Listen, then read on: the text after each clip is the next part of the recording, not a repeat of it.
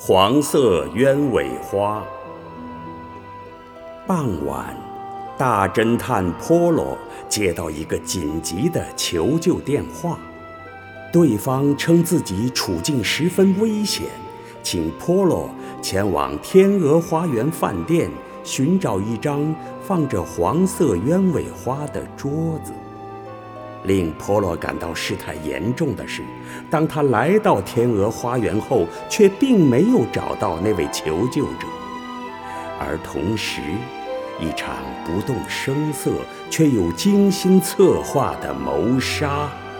正在他身边悄然进行。